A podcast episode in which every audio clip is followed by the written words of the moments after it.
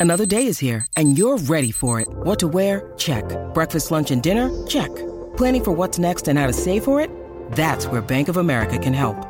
For your financial to-dos, Bank of America has experts ready to help get you closer to your goals. Get started at one of our local financial centers or 24-7 in our mobile banking app. Find a location near you at bankofamerica.com slash talk to us. What would you like the power to do? Mobile banking requires downloading the app and is only available for select devices. Message and data rates may apply. Bank of America and a member FDIC.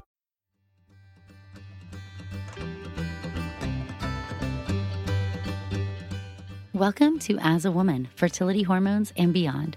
I'm your host, Dr. Natalie Crawford, and I am a board certified OBGYN and fertility physician, and also co founder of Fora Fertility in Austin, Texas. Each week on this podcast, I discuss health and fertility and how they relate to your true self. Become a part of the community of collaboration that amplifies others as a woman. I hope you enjoy the episode.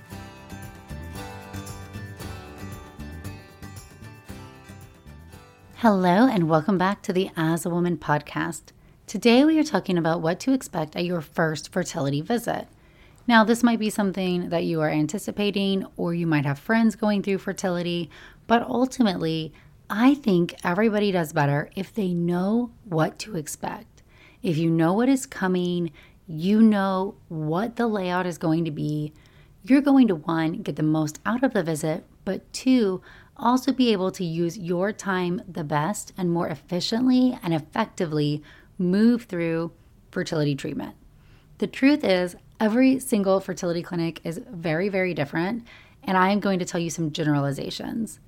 You may not fit with every clinic, and I think that is important. Too often, people feel stuck and they stay somewhere that's not a good fit for them. You need to find a clinic that has a team that you trust, a doctor you trust, a communication style that vibes with you. And so part of that is going to be being able to have expectations set and meet them. Things that I think are a minimum is that you know you can get your questions answered. I mean, maybe it's not exactly that minute, but you know that there's a way. And you know your expectations for success with whatever treatment you're doing, whatever that is, and whatever success is defined by. That way, you have a general roadmap and outline for what is happening. All right, before we dive in and talk about your first fertility visit, let's just go over a few announcements. One is at the end of every episode, you can find For Fertility's Sake FFS. This is our weekly Q&A where I answer your fertility questions. These questions can get asked on Instagram every Monday at Natalie Crawford MD. You will find that we answer questions on Instagram, here on the podcast, and in the weekly newsletter. The newsletter is delivered right to your inbox. You can sign up nataliecrawfordmd.com slash newsletter and it's updates and my life or things I like. You're going to have fertility in the news, my hot take on fertility topics. You're going to have a fertility question answered so you can be learning about your body. And you're going to see things like my favorite recipes and overall updates on content. You can also find and search all my content on the website, nataliecrawfordmd.com slash resources type in PCOS and you can find everything I've ever made about PCOS. So that can be such a nice way to find deeper dives into topics that you're interested in because I know sometimes it's really hard to sort through an old content library. And the podcast has been here for quite a while now. So dive on in if you are interested in learning more. All right, so what should you expect with your first fertility visit? At most places, you should be seeing a fertility doctor. That's not the case everywhere. So, number one, you want to know who you're seeing. Do you get to choose your doctor? Was this doctor referred to you by a friend or your OBGYN or internet research? Or are they putting you with the next available? Do you get any say in the matter? Two, is it a doctor or is it a nurse practitioner or a PA or general OBGYN and not a fertility doctor? Every clinic is structured different and some places are not transparent. There are pros and cons to all of the other scenarios, and I'm not saying one's better than the other. I'm saying you deserve to know who you're seeing and what their training is. In order to be a fertility doctor, you have to do medical school, a four year OBGYN residency, and a three year reproductive endocrinology and infertility residency. You have to sit for different boards, oral and written for each one, for OBGYN and for REI. So, to be a true double board certified OBGYN REI, You do thousands and thousands of IVF cycles, you've seen lots of fertility patients, you have a bulk of experience, you've passed tests, and you've had to do significant research in the field, proving you know how to understand it. But you deserve to know who you're seeing. So, number one, who are you seeing? Number two, set them up for success no matter who they are. Data in equals data out. Have you ever heard that? We use it a lot in research, meaning if you have really poor data, collected sloppy, not good parameters, you're not going to be able to trust your results. If you are not giving your doctor all of your information and then you're throwing it at them in the middle of the consult, oh, I also had this test. I did an IVF cycle in this place. What do you think about my embryo transfer? I don't know anything about it unless you gave it to me already. So if you want my opinion on your cycles in the past, or on your medical labs, or what that semen analysis looks like, or what I would change, you've got to give me the records. Sometimes people get really weird about this. They don't want to ask for records from other clinics or they feel like it's weird. It is very common in our field for people to get second opinions. That's not strange. You don't need to feel like you're hiding anything. And you deserve this is your health care, not mine, not your other doctors. This is your journey, your time to have a baby or have a family. So, what you need to do is make sure that you are advocating for yourself the best. And part of this is giving whoever is seeing you all the data that exists. I can't tell you how many times somebody fills out their health history questionnaire, you know, the paperwork you get ahead of time, and they just fly through it to try to get through it. And then they're telling me a completely different story. Most REIs I know, here's a hot take. We don't get through all that training, and you don't go into this field with hormone minutia and IVF unless you really obsess about details. That makes us so good at our job, but you have to give us the details in order for us to make decisions. And I like the full picture. So fill out the paperwork to the best of your ability. Give your full medical history if the questions are asking it. If you have had any fertility evaluation or treatment, get the records, give them to the person who's seeing you. Blood work, ultrasounds, HSG testing, semen analysis, prior IUI cycles or ovulation induction or IVF or surgery. Give me the data so I can make the best decisions and I can counsel you to the best of my ability. Another thing just to think about in preparation for your visit. So, who are you going to see? Please set yourself and set them up for success by giving records and filling out your medical history completely. And number three, where is the visit? I know maybe that seems crazy, but a lot of people are still doing telemedicine. Some offices have multiple locations. And just make sure you're prepared. If you're driving to a location, make sure you know where it is. Get there on time. Fertility clinics, not all of them, but most of them run very specific on timing because of the time sensitive nature of so much of what we do. So get there early, be prepared. If it's on telemedicine, do you have internet connection? Have you tested the platform? I have done so many virtual consults with people in their car or somewhere where they have terrible reception or terrible noise. And that's just not the easiest and the best environment. A lot of your consults going to be education. So your doctor is going to be talking a lot and trying to explain things to you. And if you can't hear them or you're easily distracted or the internet's not very good, that's going to be an issue. Personally, I love telemedicine. I think it's the great neutralizer. There's nothing strange about waiting in the waiting room. You, if you have a partner, you often can join from different locations. There's no drive time across town or showing up to the wrong clinic. And it just seems like a more neutral place to really have somebody's one to one focused attention and be able to dive in. I have not found that it makes this process any less personal. We've been doing virtual consults exclusively for three years at Fora, and I love it. I don't think it will change. But you should know is it virtual? Is it in person? Do you have a choice? Where is it? Where do you need to go?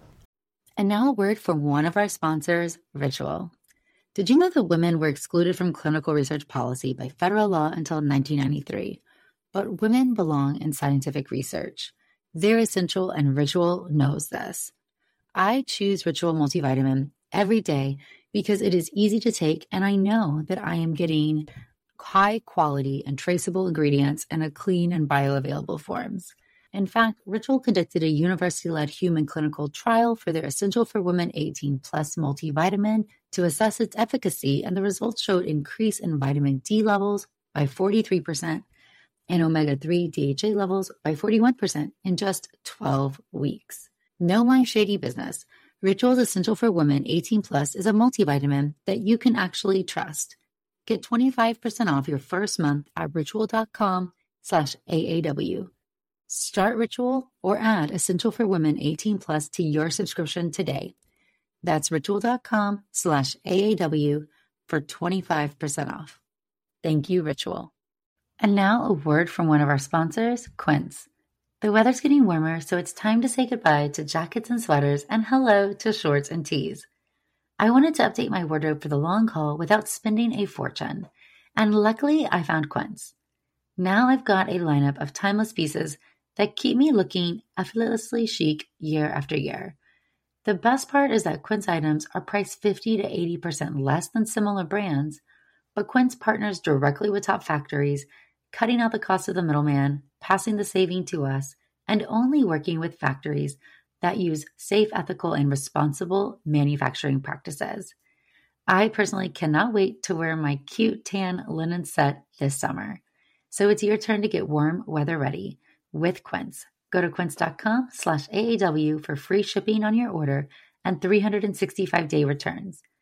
That's Q-U-I-N-C-E dot com slash AAW to get free shipping and 365 day returns. Quince.com slash AAW. Thank you, Quince. All right. So when you sit down with your doctor, wherever you are, the first thing that should happen is a review of your medical history. Now, it might be extremely complete, it might be just hitting the high points, but you should be prepared for the following How are your periods? Are they regular? Are they painful? Are you tracking your cycles? Have you been on any form of contraception? Have you had any pregnancies in the past? What was the outcome of those pregnancies? Have you had any surgeries? Are you currently taking any medications? Is there any difficulty determining when you ovulate? Have you had timed intercourse? Any issues with libido, erection, ejaculation? What medications is your partner on? And any significant medical problems either of you may have, like thyroid disease or high blood pressure, anything in that realm. If you carry any genetic diseases in your family, like cystic fibrosis, oh, my brother has a child with cystic fibrosis. That's also highly relevant information to let somebody know. So, the first part will be all just talking and going through medical history. Any procedures on your uterus are important, so things like prior IUDs or if you had a surgical termination, that should be relayed because that might be relevant depending on what's going on. Then your doctor will probably walk you through some basics about fertility. So, they're going to talk about your ovarian reserve and what ovarian reserve testing is and basics about fertility. So, here's some things that they will say. You have all the eggs you're ever going to have when you're born. These eggs run out as time goes on. I like to use the analogy of a vault inside the ovary. So, you're born with all the eggs you're ever going to have in that vault. Every month, eggs come out of the vault. When the vault is empty, you're in menopause or ovarian failure. Every month, you actually have a group of eggs that comes out of the vault. Each egg grows inside a follicle. The brain is going to send out follicle stimulating hormone, or FSH, which is a well named hormone that stimulates a follicle to grow. As that follicle grows, the egg matures, makes estrogen, and then you ovulate. The high estrogen levels from a mature egg is what triggers the brain to send out a signal of LH, which is what allows you to then ovulate, have that follicle rupture, and the egg released. That follicle then reforms and makes progesterone, stimulated by LH from the brain, in pulses throughout the entire luteal phase. And then this process is repeating itself over and over. Nothing stops the loss of eggs from the vault. It happened from mid gestation, meaning when you were a baby in your mother's womb, eggs were coming out and you were losing them. In fact, every month, from before you were born until you started puberty, you solely lost eggs because a group of eggs came out of the vault, There was no FSH, so all the eggs died, and the next month another group came out. FSH works to stimulate one egg to grow.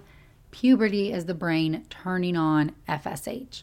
So, what then happens is the same as what happens, let's say, when you're pregnant or when you're on birth control. In those two states, there's no FSH sent out from the brain. It is suppressed by either HCG or ethinyl estradiol in the birth control pill. Therefore, a group of eggs comes out of the vault, no FSH, they all die, another group comes out.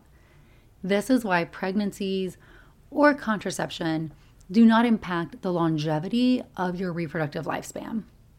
Does not matter. Same thing with PCOS. A lot of eggs come out of the vault there's not a strong enough FSH signal to get one of them to ovulate because it gets diluted, and so all the eggs die and you have another group come out. The brain and the ovary are besties and they just want one egg to ovulate. So this communication system is very tight. There's no way for me to know how many eggs are inside the vault. I wish. But what is interesting is when the vault is more full, more eggs come out every month, and as the vault is less full, less eggs come out every month. So I can evaluate the eggs outside the vault to get an idea of what's on the inside. And this is what we mean by testing your ovarian reserve. This is done by an ultrasound counting the follicles, also known as an antral follicle count or an AFC, and drawing a blood test for AMH or anti Mullerian hormone. Now, the exact follicle number is going to change month to month. I can tell you an average, like an average 30 year old is going to have about 20 eggs outside the vault. But every month, you're going to have an actual different number.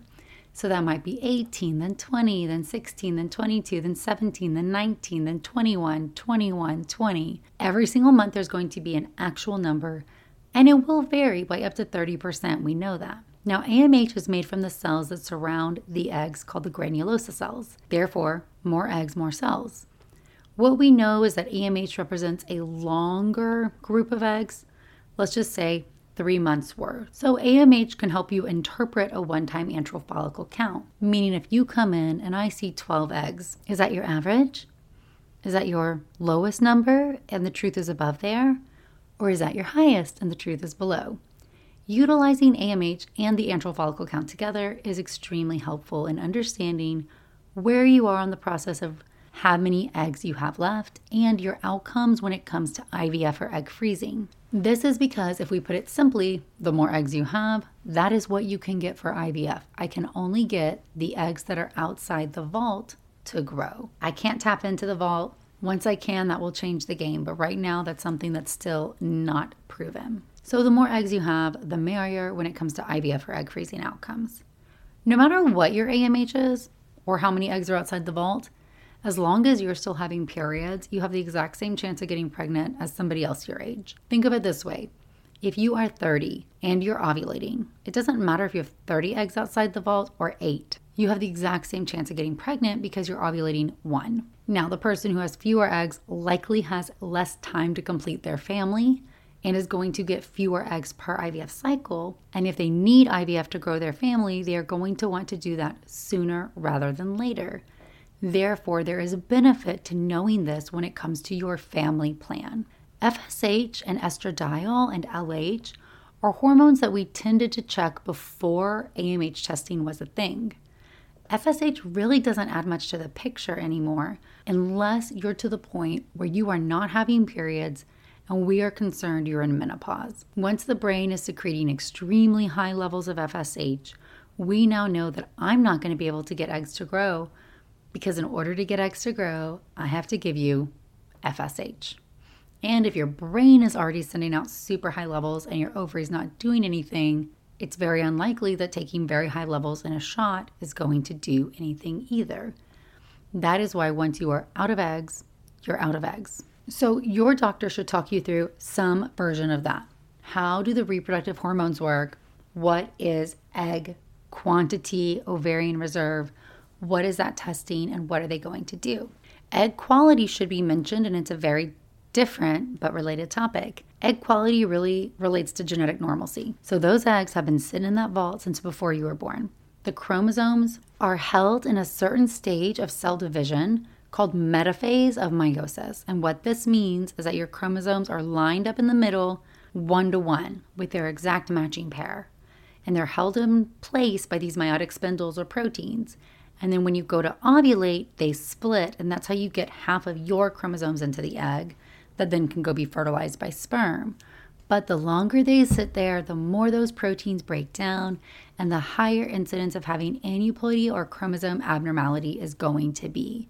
So, the older you are, the increase in abnormal genetics or aneuploidy, increase in miscarriage rate, increase in genetic abnormalities, decrease in pregnancy rate. You cannot turn back the clock. Age is the number one driver of egg quality no matter what. However, other things can impact your egg quality, good and bad. And in the context of doing what you can, you should know this. Smoking cigarettes negatively impacts your egg quality. Other environmental toxins impact your egg quality. Things like consuming antioxidants, fruits and veggies, getting good sleep can help your egg quality. Decreasing your inflammation can help your egg quality. So, you should manage your medical conditions. You should pay attention to what you put in and on your body and try to reduce toxins and increase antioxidants and prioritize your general health and wellness because it can be reflected in your eggs. If you ovulate, there's very little to do for that cause of infertility, meaning having regular predictable periods is a sign that you ovulate. So if you tell me your periods come every 28 days, I know you ovulate and I'm not worried about it. Now, if you're tracking and you have spotting or short luteal phase, I want to know if your periods are coming but they're really irregular 24 days one month, then 37, then 27. That is irregularly regular. If they are just truly irregular, you have no idea when they show up, or you skip months, not normal. And amenorrhea or not having a period at all is very abnormal. Those things you should get an evaluation for. It might be PCOS, low ovarian reserve, thyroid disease, prolactin, hypothalamic amenorrhea. There's a variety of things that can impact the body's ability to ovulate. And remember, your period is a vital sign. So be really clear in your period history. If you've been tracking it, tell me what you found. But if you have reflected very regular cycles, I'm not going into a deep dive on do you ovulate?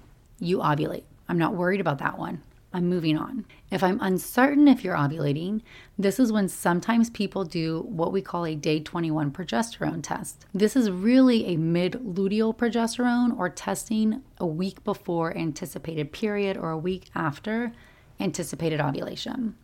This progesterone, remember, is not telling us how good your luteal phase is. It is a yes no. Progesterone is going to rise and fall the entire luteal phase based on LH pulses from the brain stimulating the corpus luteum. So you can see a progesterone anywhere from 3 to 40 nanograms. Anything over 3 tells me you ovulated. I'm done. I'm moving on. And now a word from one of our sponsors, Apostrophe. With the temperature starting to warm up, I'm so excited the summer is around the corner and getting ready and looking forward to the summer months. But I know that when I'm outside, enjoying nature, I need to pick up supplies to prepare myself for summer adventures. And if you want to get your skin glowing in time for summer, it's time for you to get started with Apostrophe, who is sponsoring this episode. Apostrophe's goal is to help you feel confident in your own skin. So whether you're dealing with breakouts, signs of aging, or acne scarring, Apostrophe will help you love the skin you're in. I personally love that you get access to an expert dermatology team, a tailored treatment plan, it's simple to sign up for your first visit, and there is no in person appointment or trip to the pharmacy needed. We have a special deal for our audience. Get your first visit for only $5 at apostrophe.com slash AAW when you use our code AAW. That's a savings of $15. This code is only available to our listeners. To get started, just go to apostrophe.com slash AAW and click Get Started. Then use the code AAW at sign up and you'll get your first visit for only $5.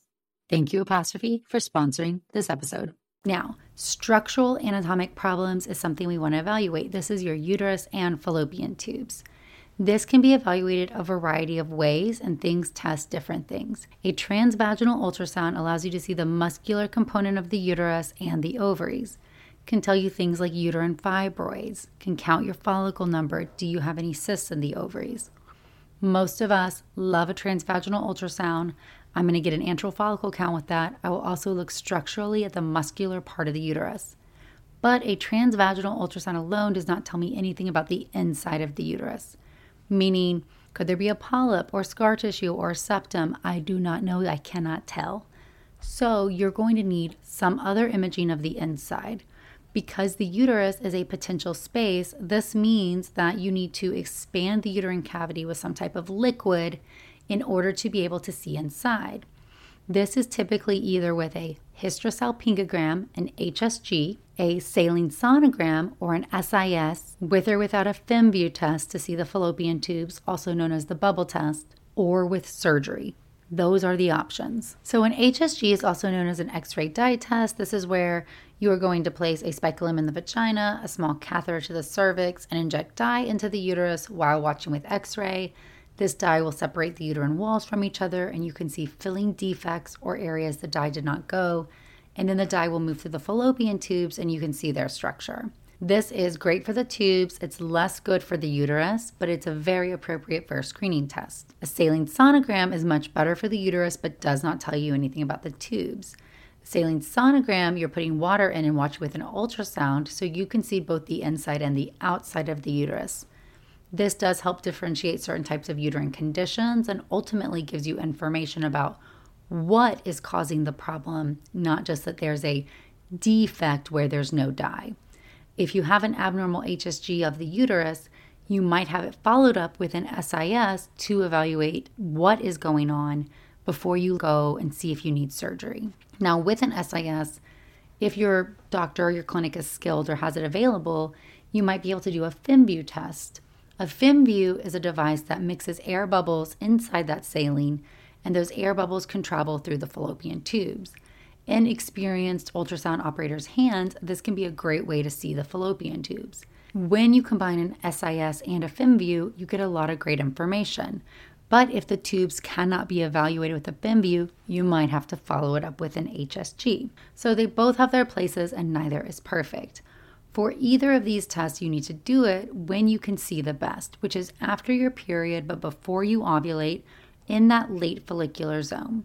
For most people, this tends to be the five days after your period or day six to 10 of your menstrual cycle. You're gonna find that you'll have to notify somebody when your period starts to then get that test scheduled. The other option is to get it done while you're on birth control pills because the progesterone in the birth control pill keeps the lining thin so you can see everything. It's not that we're trying to be mean by doing it at this very narrow window, but we need the lining thin enough so that there's not a polyp that's just getting obscured by thicker lining. Now, surgery used to be part of the diagnostic process, but it's really gone away as technology has gotten better, meaning we can do these screening exams that are much less invasive than going to surgery. But ultimately, the gold standard for evaluating the inside of the uterus is hysteroscopy camera inside the uterus.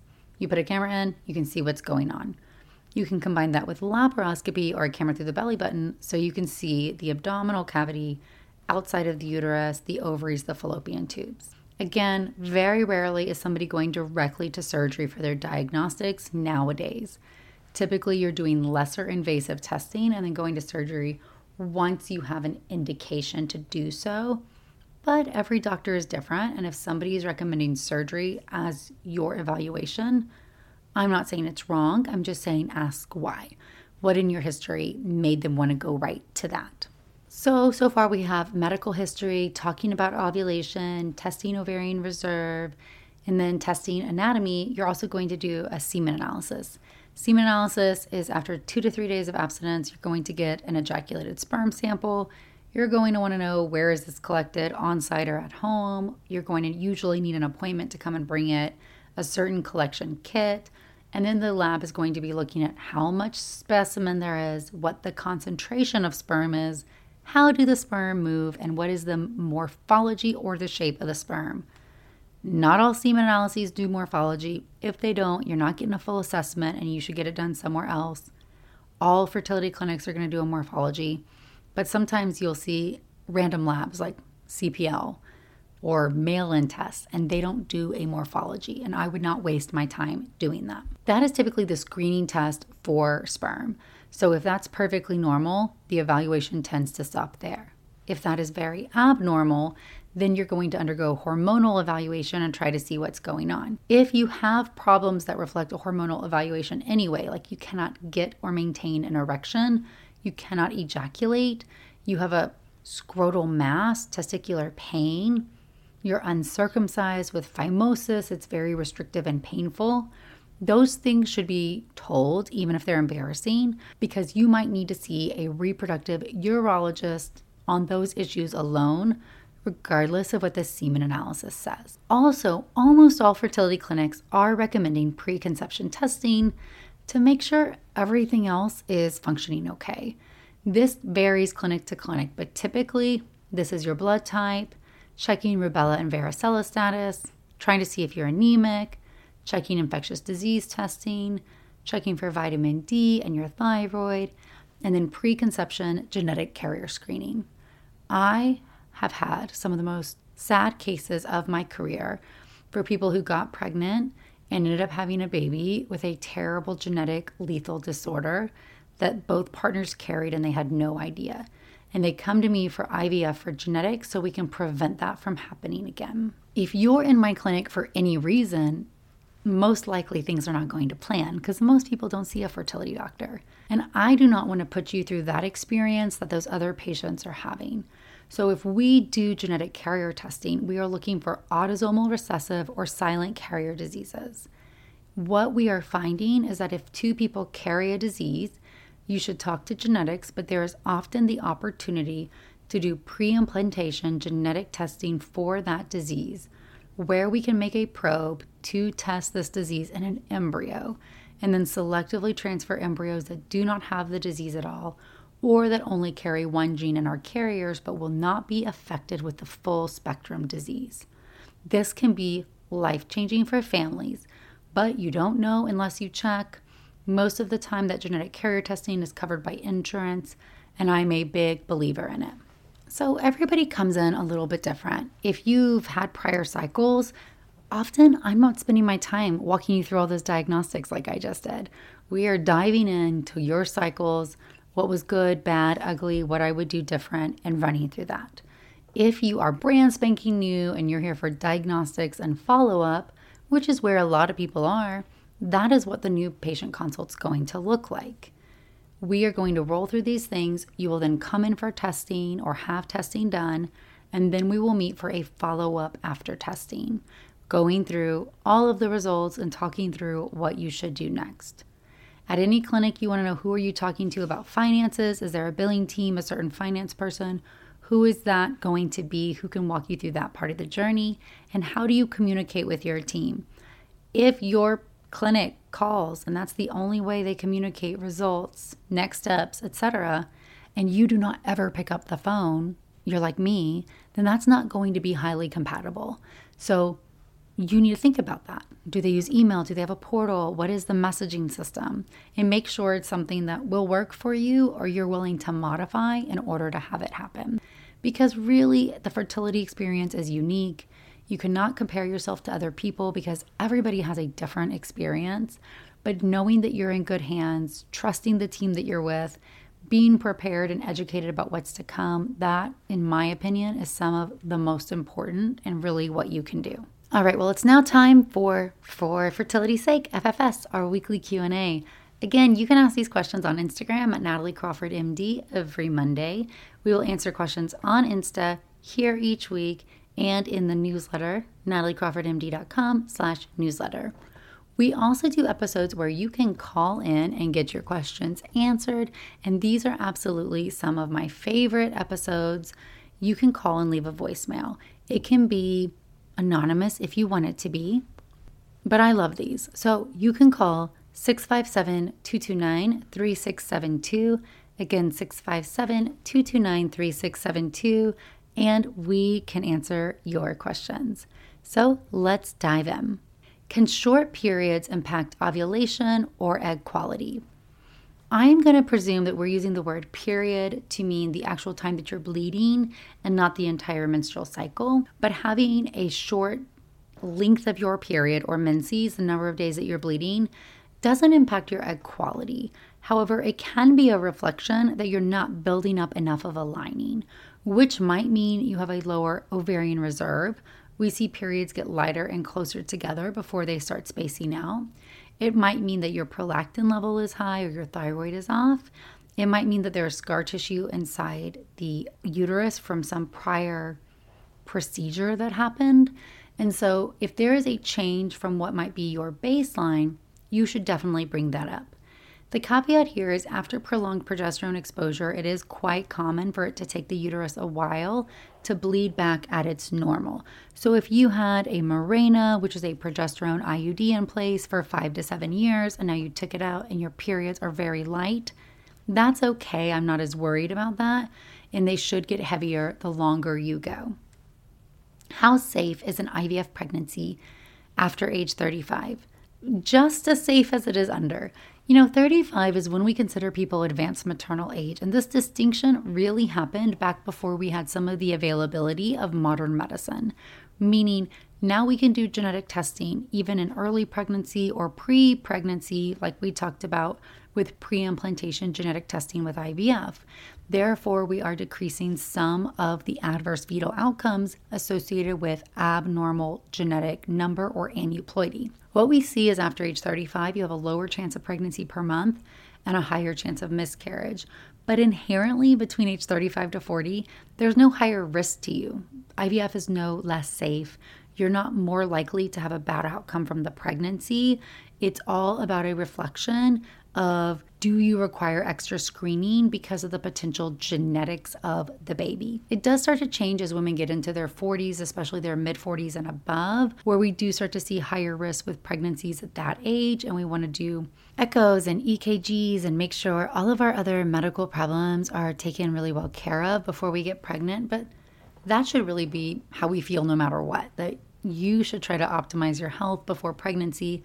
Pregnancy is never health neutral bad things happen in healthy people in pregnancy because there is a lot of risk. And ultimately, preparing yourself the best is the best thing you can do. How to deal with repeated canceled transfers. I'm emotionally exhausted and ready to stop trying. It is so hard to have a transfer cycle canceled. However, it's also very kind because you don't want your clinic just doing transfers over and over again if things don't look good. I know that patients really want us to put an embryo into the best setting possible. To me, this tolerance is all about understanding what's going on and what can you do different. The most frustrating thing I see is when patients have repeatedly canceled cycles over and over and over again and their clinic is changing nothing. Why do we think anything's going to be different? We've made zero changes. So, why is it canceled? Is it a thin lining? Are you prematurely ovulating? Do you need a different protocol type? Do you need extra estrogen? Do you need another evaluation of the uterine cavity? Do you need hysteroscopy? What can we do so that we won't have that outcome? Some people are never going to achieve these random magic numbers that we talk about, meaning you're never going to have a lining of seven or eight. That's just not how everybody's made. And who knows what type of linings embryos are implanting in the wild and natural pregnancies every day. So I always want to look at for you. What was your peak lining in your IVF cycle when I got the eggs out? And if that number was on the lower side, am I shooting for an unrealistic number for this cycle? I am quick to intervene and change things. Go to hysteroscopy, do the gold standard, make sure I'm not missing something because I do think that those embryos are golden precious. But for everybody, at some point, you do have to get an embryo in the body. And what is it that's holding your clinic back from moving forward? And what can you do again? And do not be afraid to get a second opinion if that might be what is needed in this circumstance.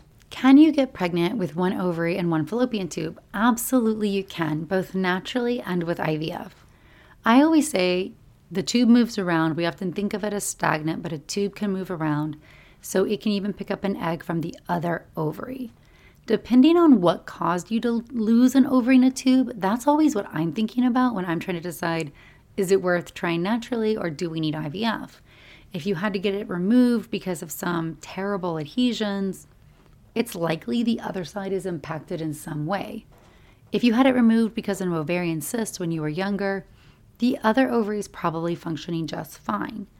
However, if you're having infertility and it's taking a long time and you've had an ovary and a tube removed, please see a doctor sooner than later so we can see if that tube is in fact open and make sure everything is functioning correctly.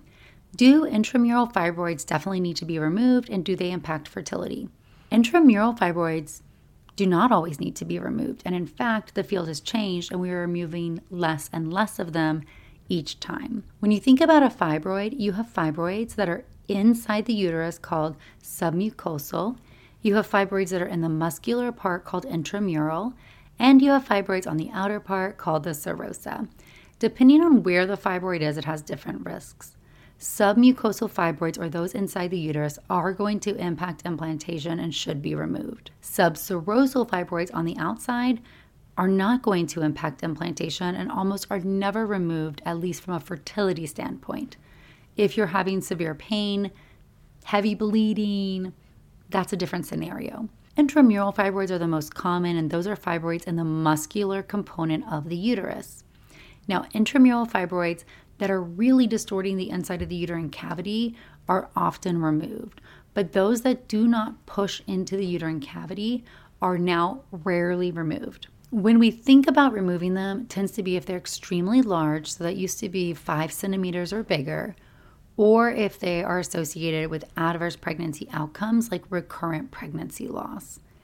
Even in patients with large fibroids, even some of my best friends who have come through who have much larger fibroids than that, I have left it if it looks remote from the cavity. Because is it worth disrupting the blood supply of that uterus, risking scarring that uterus or decreasing its functionality for a fibroid that does not appear to be impacting the cavity and should not impact implantation in any way?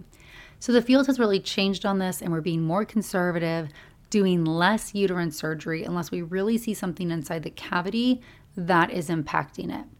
I get very nervous when people are getting ultrasound focused fibroid ablation or uterine artery embolization or ablation and all these other types of procedures because we just do not have enough data about what that does to the uterus long term if you want to have a pregnancy. We have some data that looks that it actually can be very bad. Uterine artery embolization can stop the blood from going to a fibroid, and that might help you in a life saving situation if you're losing too much blood but it might and likely changes the blood flow to the uterus and can be a big deal later when we're asking a placenta to grow into it.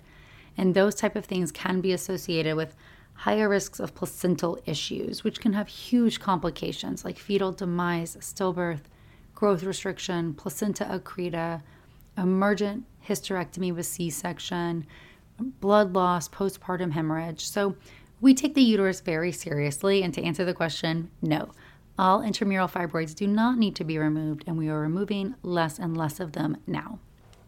All right. Well, I hope you found this episode interesting. Again, you can ask your questions every Monday on Instagram at Natalie Crawford MD or call and leave some of your voicemails for 657 229 3672.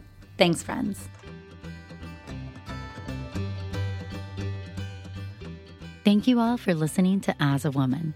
It would mean so much if you could rate, review, and follow the podcast to be notified of new episodes every Sunday. I hope you learned something new, and I hope you share it with someone in your life. Be sure to follow along on Instagram at Natalie Crawford MD and check out the YouTube channel Natalie Crawford MD. If you're interested in becoming a patient, you can also follow Fora Fertility. I'm so thrilled to have you here, part of the community that amplifies others as a woman.